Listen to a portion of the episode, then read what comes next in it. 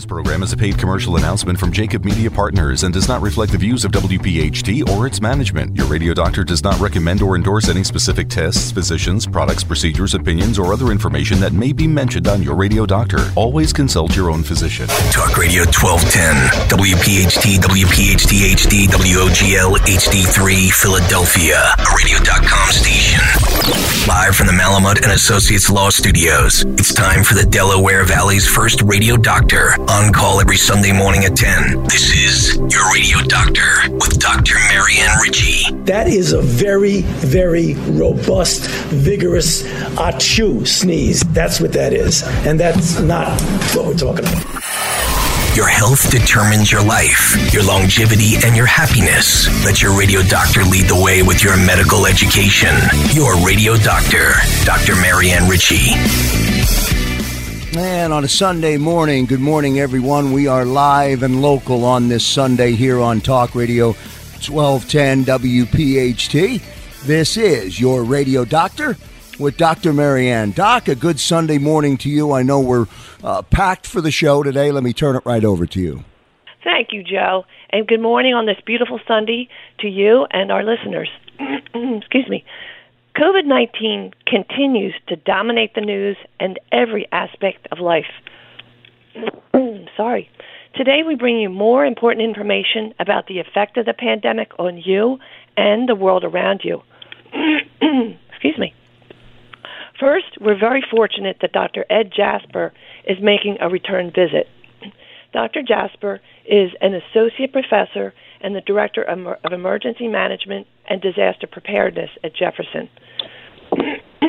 Initially, he was the COVID task force director for all 14 Jefferson hospitals, a role he now shares with other physicians at Jefferson. we'll also hear about work on a COVID 19 vaccine from Dr. Richard Nettles, the Vice President of Medical Affairs for Janssen, the pharmaceutical division of Johnson & Johnson. Welcome, Dr. Ed Jasper. Ed, it sounds like I need a doctor today. we last spoke about three weeks ago, close to the end of the 15 days to slow the spread. The data was reviewed, and it was decided to add another 30 days. Ed, we're seeing a sign of plateau in new crosses, new cases across the country as a whole. What pattern are you seeing in Philadelphia and at the Jeff hospitals in particular? Well, Marianne, we're we're fortunate in that regard. I mean, it's bad that we are still seeing some increased number of cases, but but we've been fortunate to avoid what other places like in Italy, northern Italy, Seattle, New York, what they saw was a relative quiet, and then suddenly over just a few days, uh, they were inundated with cases that took up all their ICU beds, their ventilators, and really stressed the resources. What we're seeing in, in Philadelphia and, and the local regions are a more gradual increase. So the numbers are increasing, but not to the level that overwhelms us, which allows us to provide a higher level of care. Yeah. And Ed, you've been one of the important leaders in our city, networking with city officials, the Department of Health, and leaders from other hospital systems on a regular basis. And thanks to great planning, our stockpile of masks and ventilators have really put us in good shape to fight this virus head on. Yeah, I mean, we have been fortunate in that regard, but but even within our health system, uh, w- which was fairly well prepared, we're starting to run into the same shortages as everyone else uh, with extended use of masks. Uh, we've tried to buy everything we can, so as everyone else. Um, we've had some donations, which have been really uh, much appreciated. Uh, so everybody now is at the stage where we're extending the use of masks, we're using them, looking at ways to clean them so we don't have to throw them out um, after each day. So PPE, personal protective equipment, is really a, a major uh, problem for everyone. Um, although yeah. we've been able to hold our own and protect our staff. Well, what's interesting is for our listeners, Thomas Jefferson University uh, in June of 2017 uh, acquired Philadelphia University, formerly known as Textile University, a center for studying architecture, design, engineering, textiles, health, and sciences. And on April 1, it was announced that their School of Design and Engineering established two teams at now Jefferson University. One team, Jeff Mask, is working to create masks, face shields, protective suits, And Jeff Vent is a team working to develop ventilator equipment in case we need additional support. And that's just fantastic. What a time for us to all be one university. Joe, you wanted to ask a question? Uh, talking with Dr. Ed Jasper here on your radio, Doctor. Doc, I want to just follow up on your conversation or your reference to masks. As you know now, in the state of Pennsylvania, uh, the governor, Governor Wolf's mandate across uh, the Commonwealth is now um, requiring all of us. Uh, listening to the show, all of us sitting at home, uh, to now wear some sort of a mask or face covering uh, at any point when we go out into a business, an essential business such as uh, a food store. What what suggestions do you have, Doc, uh, uh about that? I don't. I don't feel as though everybody's going to be able to run out and order six or eight masks uh, for their families. Um, what's your thoughts on how they can effectively do that? Yeah, well, that's a very important question, and um, the, the main reason for wearing a mask out in public is to protect others from your droplets when you speak, when you breathe, when you cough. So by catching those droplets uh, in some type of material, uh, you can prevent that from contaminating surfaces and exposing people that are close to you within a few feet. They're different than the N95 masks that we use in the hospital, which are actually respirators. Uh, those things are designed and rated to protect the wearer from fine particles that may be suspended in the air. So it, it almost doesn't matter completely for the for people out on the street walking around the specifics of their mask. It's just that they cover their face, block some of the droplets, and another important effect of wearing a mask is that it prevents you from touching your mouth and face, which is another way to transmit the virus to yourself. And and you know, um, Ed uh, for our listeners, we have virtual town hall meetings, and Dr. Jasper does a beautiful job explaining these principles. That if you have a bigger droplets when you cough or sneeze, those droplets can travel a few feet but then fall to the ground. It's those tiny aerosolized particles that can travel farther. And the point here is that's why it's so important to both wear the mask but still do social distancing. Both are important. So if you're starting to wear masks, don't think that you can uh, become lax about getting too close to people. So, Ed, at the mayor's press conference on Friday, Dr. Tom Farley, the health commissioner of Philadelphia, was very wise in saying before we gradually reopen, first we need adequate testing to know where the virus is, which makes perfect sense. So, his message was we need more testing and it has to be faster, not waiting two to five days. So, here's my question for you. We know that they've developed a faster swab test for your throat or, or nose, but up to 40% of the time it's it's wrong. It says it's it's negative, but people have COVID. And as you mentioned in our conversations before, up to 40 plus percent of people have no symptoms. So this means people can have COVID with a negative test and no symptoms and still be sharing the virus. So, uh, what do we rely on to really reopen the country? Maybe the the blood tests for antibodies, and how accurate are they? Yeah, well, well thanks, Marion. You, you bring up a, a good point, and there's just one point I want to make, and that is there really aren't any experts at COVID. You see this on TV, and people come out and they give numbers like the sense, specific sensitivities and case fatality rates and all that stuff, but we really just don't know. There are no experts with this disease. We don't know how it's going to play out, whether it's going to slow down in the summer or not, like some other coronaviruses. So people should be wary about what they hear on the news from people that are claiming to be experts because we've never seen this disease before. But as far as the testing goes, there are a lot of different tests that have come out very quickly, and the smoke still hasn't cleared on them all yet. But some of them are very good. The only way to know the true sensitivity is to know exactly the number of people that have it and then do the test and see what percent you pick up. But since we really don't know the exact number of habits, like as you pointed out, there's so many asymptomatic cases, there's no way to tell what the sensitivity is of the test. We have some estimates, best guess estimates, and you're right, somewhere around the 60 to 70 percent for the nasal swabs is probably pretty close. But again, if there's more uh, asymptomatic people that have had it than we were guesstimating, then that sensitivity could go down. Um, so we're not sure. There are blood tests now for antibodies. That would be a definitive test. And they're about a week or two, they exist, but we're about a week or two away from knowing which are the ones that are most sensitive and specific versus those that aren't as good. So very soon we will have some pretty quick tests that'll give us the answers we're looking for.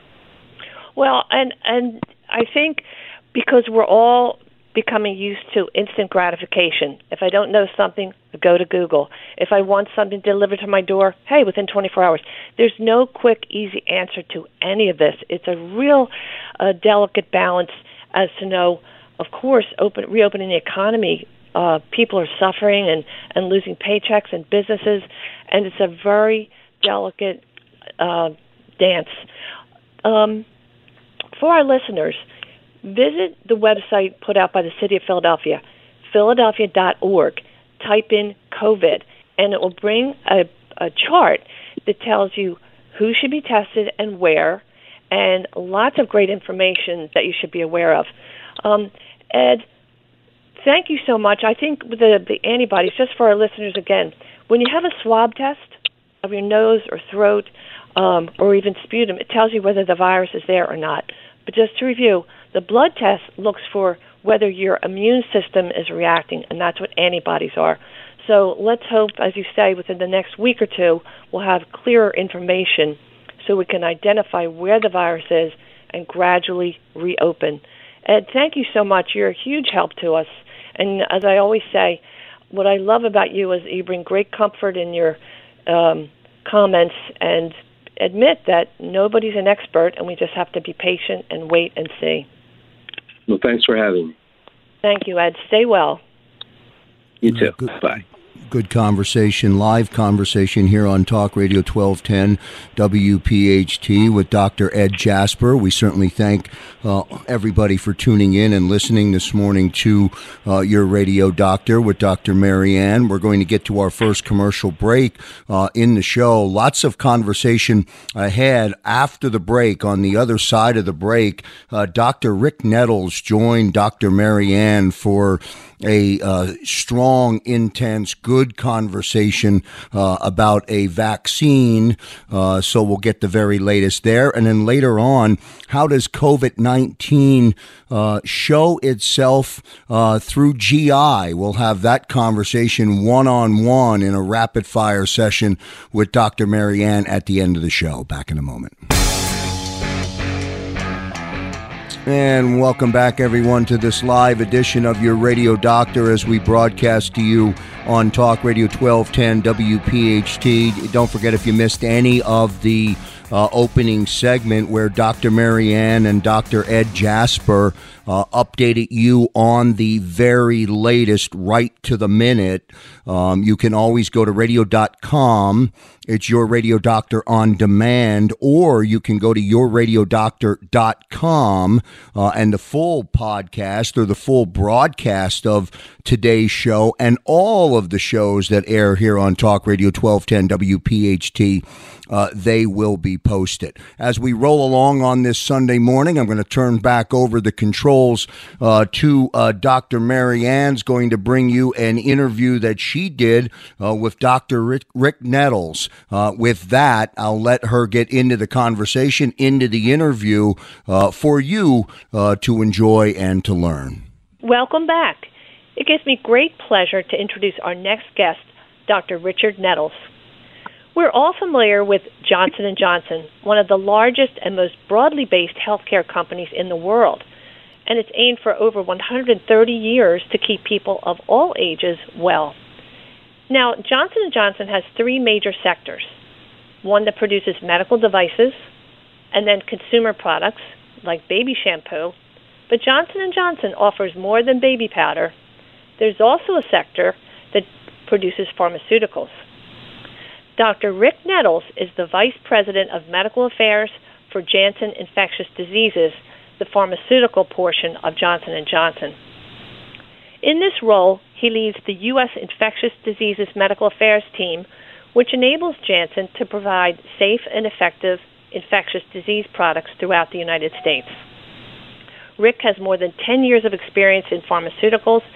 Prior to joining Johnson & Johnson in 2011, he held various positions of increasingly more responsible uh, roles for Bristol Myers Squibb. Including research and development leadership roles in virology or the study of viruses for that company's Discovery Medicine, Clinical Pharmacology, and Global Clinical Research organizations.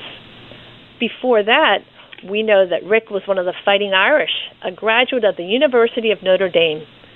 After medical school and internal residency at Duke University, he was a fellow in infectious diseases at Johns Hopkins University, where he then served as an assistant professor of medicine in the infectious diseases division at Johns Hopkins, and he attended the Johns Hopkins HIV clinic. Welcome, Rick. It's really wonderful to have you here today. Yeah, it's nice to be here with you today. Thank you for having me. Well, since the early days of the outbreak of COVID-19, Johnson & Johnson has been working with industry partners, government organizations, and health authorities to help this rapidly moving COVID-19 pandemic um, try to bring it to an end. Um, the U.S. Department of Health and Human Services, and you're collaborating with Beth Israel Deaconess Medical Center in Boston.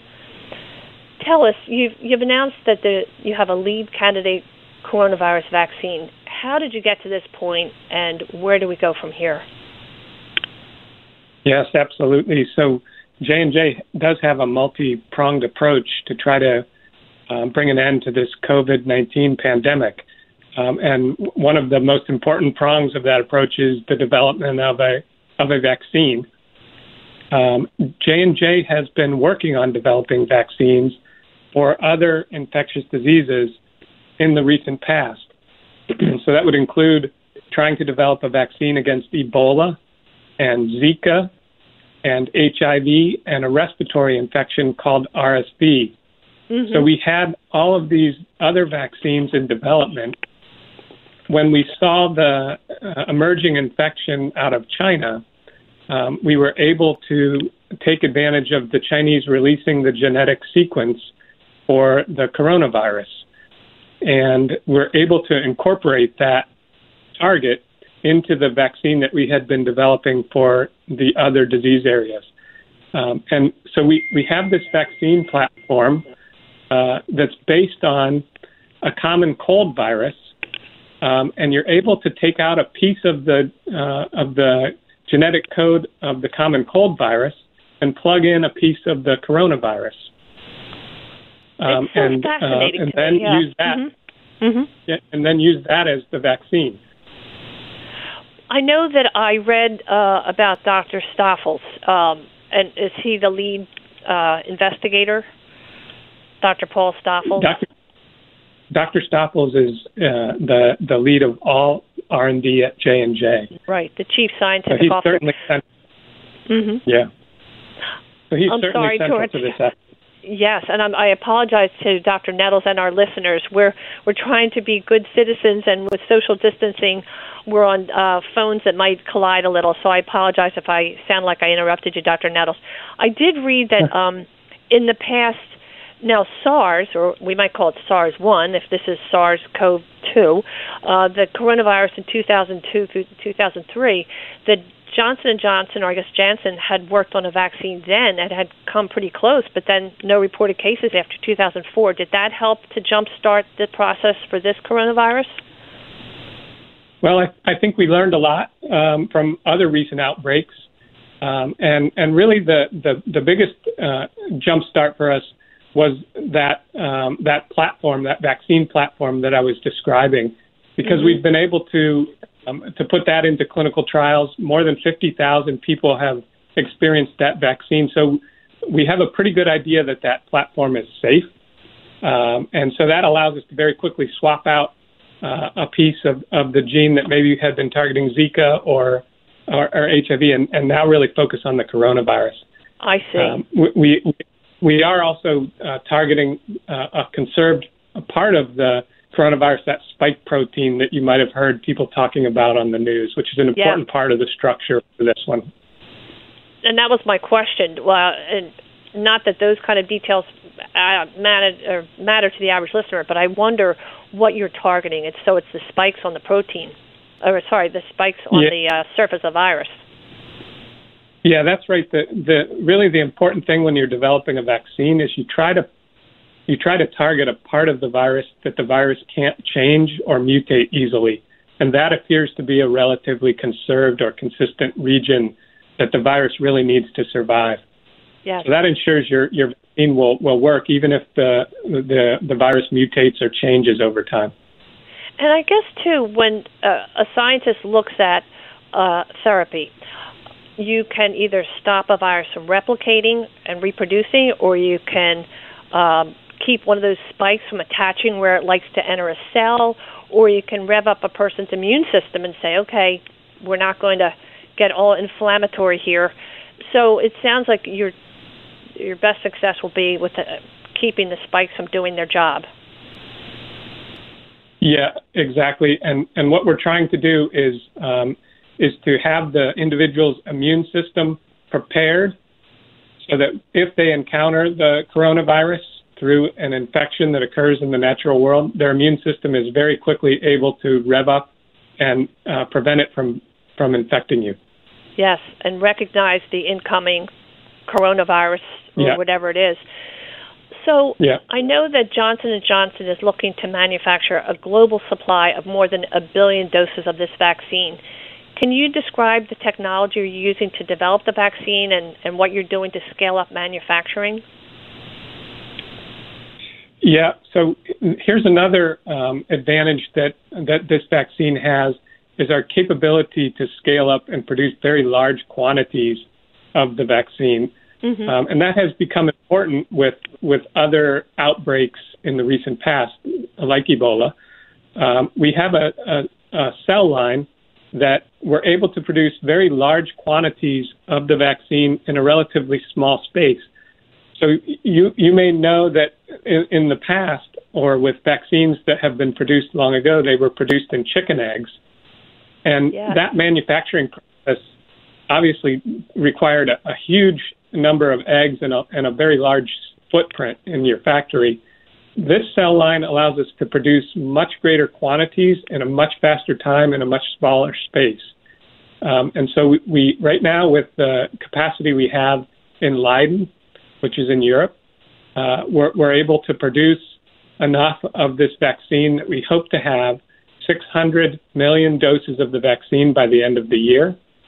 Um, and in addition to that, we're going to um, produce additional vaccine production capabilities, one place in the U.S. and at least one place in Asia. So with that additional capacity, then we hope to be able to um, to scale this up so we could have a, a billion doses of the vaccine produced by next Yeah. year. Yes. The other thing that the one other thing that's important to say is uh, in, in in usual times you would wait until after the results of your clinical trials to know that the vaccine worked before you would begin to scale it up. And in this instance, we're not doing that. We're actually producing the vaccine at risk, already starting. And then when we see that the vaccine works in a clinical trial, if it works, we'll have it ready to begin. You're ready. To, sure. to- that makes perfect sense. And you have enough experience and enough memory from the the other vaccines that you uh, can make an educated uh, guess to go forward with this. So, what do we know so far in terms of the virus and how long a vaccine might work? And if we don't finish now, we'll take a little break and come back. But um, if somebody is vaccinated, and maybe we don't know yet, would it be a yearly vaccine or uh, like a permanent one like chickenpox or measles? Can we guess how long the effect of the vaccine would protect us? Yeah, it's really one of the most important questions facing us right now with coronavirus. Even with natural infection, people do develop um, immunity to it, but how long that immunity lasts, we just don't know because this infection uh, is so new. So we we will find that out as we move forward in the clinical trials with our vaccine. Um, But right now, I just can't answer. It, it could it could be one or the other of the extremes that you provided. Yes, and, and, you know, it could be like a, a seasonal uh, virus and need an annual vaccine like the flu, and um, and I guess we don't have enough data yet to know if a person, as you say, is uh, infected, how long their natural immunity lasts either. Let's take a little break, Dr. Nettles. Thank you so much, Dr. Nettles from Janssen uh, division of Johnson and Johnson, and we'll be right back after the break. And back here live on a Sunday morning, this is your radio doctor with Dr. Marianne Ritchie. Thank you so much uh, for tuning in. Don't forget Rapid Fire One on One with the Doc uh, coming up in our final segment today. Right now, we're going to return back uh, to part two uh, of the conversation as it continues and rolls on. Dr. Marianne Ritchie uh, and Dr. Rick Nettles in a great conversation. Dr. Rick Nettles from J and J back. And welcome back to our listeners. We're very happy to have Dr. Rick Nettles, the Vice President of Medical Affairs for Janssen Infectious Diseases, a subsidiary of Johnson & Johnson. Rick, we were making great progress talking about the effect of the vaccine, and we talked about people who have had coronavirus and wondering how long their own immune system will protect them if this becomes a seasonal virus. Um, let's talk too about um, how the vaccine uh, that, that Johnson and Johnson and Janssen Pharmaceuticals is working on, how might that be administered by injection, or you know, there's talk about this micro needle array technique. This will be uh, fairly straightforward. So this will be an injection. Think of it like uh, your regular annual flu shot. Mhm. So I know. I think it was the University of Pittsburgh has a little uh, looks like the size of a postage stamp with tiny needles on it. Um, is there any value to that work, or would that be more user friendly to say children?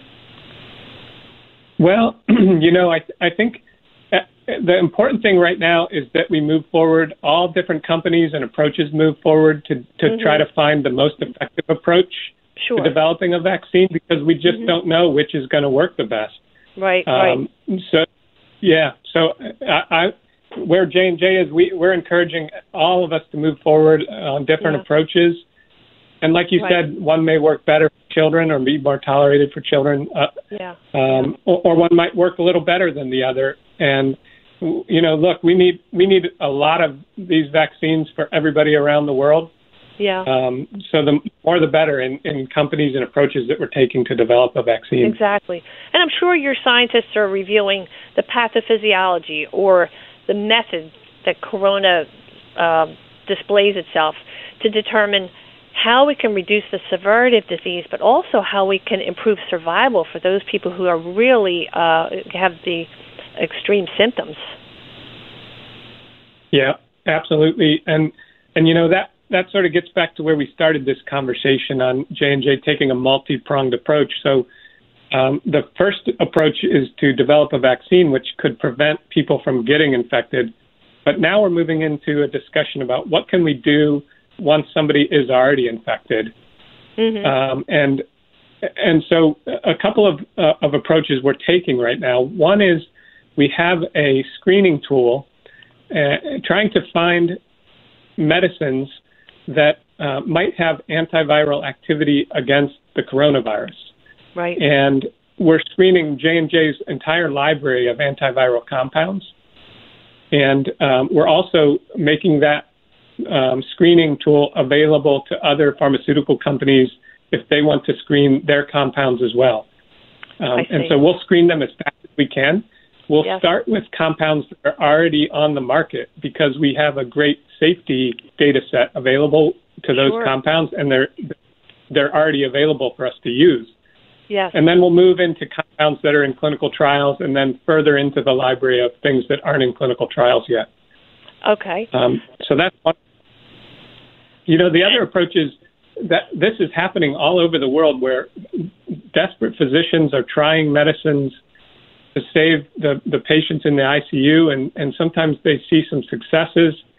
So, in, in whenever that is reported to us at J and J, and an investigator wants to um, to investigate further potential for some of the J and J drugs, maybe it's an immunologic drug to try to deal with this severe respiratory syndrome that's happening in, in people who are on the ventilators. Yes, um, we're open to collaborate with those those centers uh, and put forward clinical trials as fast as we can to really know do, do our medicines help or not. Right. Well, that's wonderful to know because uh, all these things you're telling us bring people great comfort in this time of anxiety because you have the experience, you have the collaborative effort, and it's global. I mean, just everything you describe is fantastic.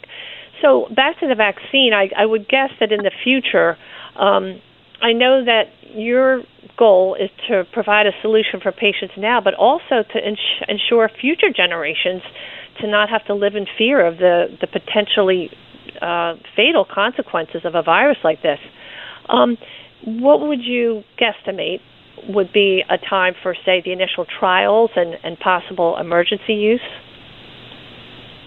Yeah, um, that's a good question too. Um, we we selected our lead candidate vaccine in early April. The phase one clinical trial, that's the first trial where you get into people, uh, will begin by September of this year. Mm-hmm. And then if that's a success, we see that there's an immunologic response and that it's safe, we look to make the vaccine available through an emergency use access program uh, early in 2021. Wow. That seems like a miracle to me because I know I, you I have. I'm sorry. No, I was going to say, you know, you you were talking about some of the uh, some of the things that have happened during this coronavirus outbreak that are on the positive side, and collaboration with federal governments around the world and other pharmaceutical companies is at an all-time high right now. But also speed to try to find solutions is at an all-time high as well. So people are trying as hard as they can to find a, a solution. Well, and I think, um, as you say, when we have a con- nothing like a common enemy to bring us together. Um, but the vaccine, I know I have guests coming up in the near future uh, from Jefferson, where I'm attending in gastroenterology, who have created a vaccine for colon cancer with great progress in um, animal models and a small uh, study in uh, patients.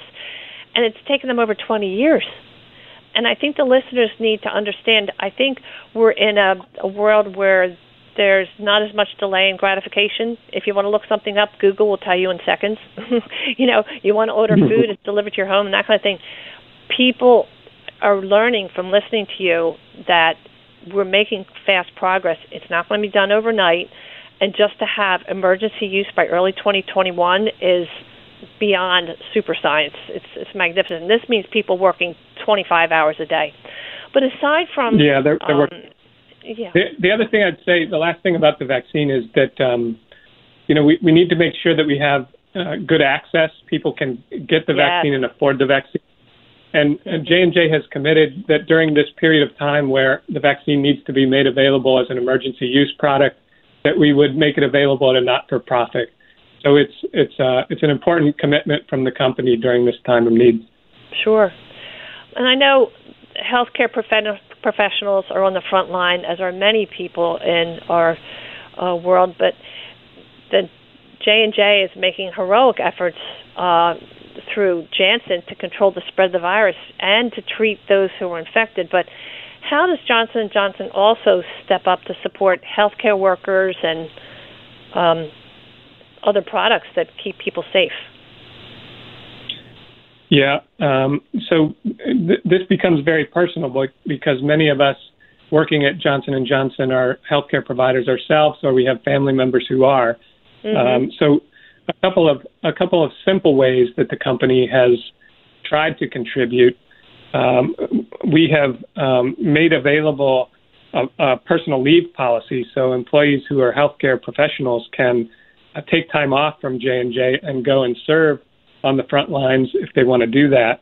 Oh, it's beautiful. Um, we've we've committed 250 million dollars um, to support uh, healthcare workers, uh, and that had been done in January of 2020. And a few weeks ago, we upped that to uh, an additional 50 million dollars to support uh, primary focus on frontline healthcare workers. Some of that support will go to the Community Foundation of New Jersey Disaster Response Fund. Um, you know, uh, other other things that are that are not easily thought about, but we, we've made sure that our drug supply is stable.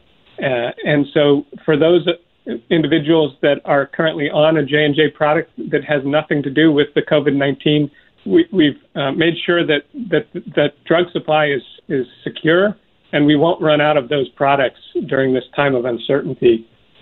Um, and again, I how reassuring that is to our listeners to know that that you've put that into the plan. Sorry to interrupt. Yeah, I, I agree. It is reassuring. because um, the last thing you want to know is is that you're, you're not able to get the drugs that you need for a serious condition. So um, I, I think that's a good example. My favorite example, though, is is that several of our manufacturing sites, including our Listerine plant right here in Lititz, Pennsylvania, has temporarily switched the capabilities from producing Listerine to producing hand sanitizer. And we, we did that because we want to make sure those R&D workers who haven't been able to stay at home, they have to go into the lab to work on yes. things like the vaccine. We, we want to make sure that they have hand sanitizer. And then anything that's left over, we're donating the bottles to, um, to frontline healthcare workers and, and other community service workers. Well, that's outstanding. And that's, uh, I'm glad you brought that up because I wondered, I think to myself, um, the people working in the company of the vaccine and and they're at increased risk as well.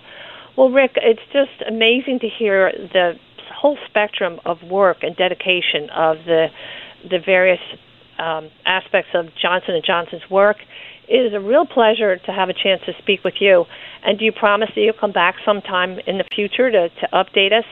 And uh, I'd love to hear Absolutely. more about Janssen's work and and all the good work that Johnson Johnson is so generous with the community and donating grants and products to communities around the world. So there's a lot more uh, to the story, and I would love to have you back in the near future because you're really working Absolutely. hard. Mm-hmm. as, as long as we can do it in the studio, so we don't talk over each other. Oh, wouldn't that be fun? And uh, thank you for trying so hard to stem this massive public health threat thank you, and thank you to James and um, all the people that have been so helpful in getting your important message out on our show today. Thank you. God bless okay. and stay well. Take care. Yes, you too. Bye bye. And back here live on a Sunday morning, this is your radio doctor with Dr. Marianne Ritchie as we join you on Talk Radio 1210 uh, WPHT. Strong, very powerful, and meaningful information today, all going back to uh, the very beginning of the show when Dr. Ed Jasper uh, joined us, Dr. Marianne, to kick off the show, and then a fascinating uh, interview um, uh, with uh, the Dr. Nettles from J&J. Thank you, Joe, and thank you for having my voice come back. Good thing I'm not an opera star. um, I'd like to share a few details about COVID symptoms that people might not be aware of. Joe, do you know anybody who's had COVID? Uh, you know what, Marianne? On my show last night, on my labor show last night, actually, right here, um, I had on a labor leader, and his, uh, and he was talking about both him and his wife uh, we're just now on the upside uh, of making the recovery from COVID 19, but. Sh- but struggled. His him and his wife, but his wife more than him, uh, struggled for a good period of time before they were able to happily say that they were making a recovery. Oh, I know. They say symptoms can last, or recovery can take four to six weeks if it's moderate or severe. Well, I think most people think the common features or what we see most often are fever, chest pain, dry cough, fatigue. But studies initially from China and now beyond show that many patients also have GI symptoms diarrhea, vomiting, abdominal pain. And Dr. Sahil Khanna from the Mayo Clinic uh, saw a report the other day says that many patients have both respiratory and GI symptoms, but up to a third have only GI symptoms. And the other thing to know is the virus can be present in the stool and later in a throat swab, but it may never show up in your throat swab or even a sputum specimen. So if we're finding it in stool samples, we still don't know if that's infectious. But just like droplets, we were talking to Dr. Jasper earlier, droplets from coughing, sneezing, and speaking, we have to assume it can also be spread through stool, meaning if a patient has COVID, and all of us have to practice good hand washing after using the bathroom, or the virus can spread through handshaking, touching surfaces, and preparing food. And the other tough issue is if a patient has just GI symptoms, that person might not go for testing as quickly as those who have cough and fever. So that's the important message I want to share today. If you have GI symptoms out of nowhere, it's really not GI um, virus season and think COVID. Doc, why is that? Why is that now happening? Is that something that was part of it from the beginning, or is that is this something that's evolving with each passing day or each passing hour? Good question, Joe. The way the virus does its thing is it attacks it attaches to receptors on cells that line the lungs and the gut. So we see respiratory and GI symptoms. There's a receptor called ACE2, and it's found in many organs, including the nose and mouth, which raises another issue. Some patients report losing their sense of smell and taste. And the American Academy of Otolaryngology, that's headed, that's the ear, nose, and throat doctors, report mounting evidence from around the world that changes in the ability to smell or taste are significant symptoms seen with COVID. Now, some patients lose their sense of smell but have no other symptoms. So maybe this loss of smell could be a marker in people who are otherwise without symptoms and they would know to isolate and be tested. Um, but but basically, the New England Journal of Medicine and the major GI journals tell us GI symptoms are common and may be the only symptoms. Virus in the stool uh, can last while you're symptomatic and beyond when you're feeling sick, and it can be contagious. So here's a message wash your hands, wash your hands. And put the lid down before you flush the toilet so you're not sprayed by toilet water that could contain virus. And for healthcare workers, be so careful when bathing a patient, collecting a stool sample, and watch for being sprayed by air or fluid during colonoscopy. Yeah, good stuff. And Dr. Marianne, let me get you to also comment. I know we only have a couple of minutes left in the show, but we already referenced it earlier uh, in the show. The uh, state mandate now from Governor Wolf that goes into effect across the Commonwealth uh, this evening uh, is the um, uh, demand or the requirement to wear masks or wear some sort of material that covers your uh, mouth and nose. Dr. Jasper talked about it uh, in our opening segment. Your thoughts uh, about that, or perhaps a suggestion or two for the listening audience? I'm a firm believer in wearing masks. Don't be embarrassed, even if you're out walking your dog. Not everybody is conscious when they're on a run to stay six feet apart. It's the combination of mask and social distancing because, as we said, droplets can travel a certain distance. And if you're wearing a covering on your face, it might not be a tight seal around your face. Wear a mask of some sort, cover your nose and mouth. And Joe, I'd like to move on to um, our new segment called Your Real Champions. Um, we've asked to hear about patients and people who are going the extra mile to fight the virus and doing great things in their community. Today, Liz Ann Hagedorn and Erin Hill. The Nutritional Development Services is an agency in the Archdiocese of Philadelphia that has fed the hungry in Philadelphia for since 1971. In fact, for over 30 years, Ann Healy Ayala has been a driving force in their mission to connect resources with feeding children and those in need. Two programs: their community food, uh, sorry, community food program takes generous donations from individuals, schools, and churches to supply local food cupboards and soup kitchens. But their other program is a school meal program. Federal funds provide breakfast and lunches to area schools, child care centers, and shelters throughout the community. But during this time of crisis, it's now called the Emergency Feeding Program for Children. This week's Your Real Champions, Liz Ann Hagedorn, the executive director of Nutritional Development Services, and Erin Hill is the local administrator of the USDA's National Lunch Program. So, to bring it down to an image for you, in the past 10 years, NDS has provided 77 million meals through their programs. What are their current numbers? Well, during the, the week of March 16th, they delivered more than 2,800 meals to 12 sites. When the city of Philadelphia asked for help, they extended their work, and by three weeks later, they tripled to 28,000 meals. And it went from 2,800 to 28,000 meals. That's a 900% increase. And their goal is to bring it up to 38,000 meals per week. These are women who not able to work from home, they go into their office every day. They're accepting the challenges of this critical critical time, and they do it with joy. Um, they're following the guidelines, um, wearing masks and social distancing. They have a delivery system of grab and go, and people can come and get food to feed their children. But rather than talk about themselves, they shine the light of generosity of their helpers, their volunteers to distribute the meals. Liz Hagedorn and Erin Hill are angels of mercy doing God's work, and we thank them for being your real champions.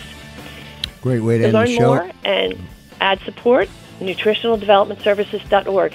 I ask you to visit philadelphia.org and learn where you can go for testing and also food wars resources to feed the hungry. Please hang your American flag. Send us pictures to info at your radio doctor and send us stories about your real champions. And remember to tune in every week because your health is your wealth. See you next week, everybody.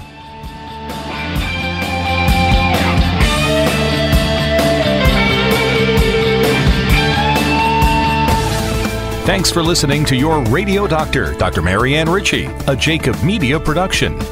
If you're interested in learning more about the power of the radio hour, contact Joe Kraus at 267 261 3428.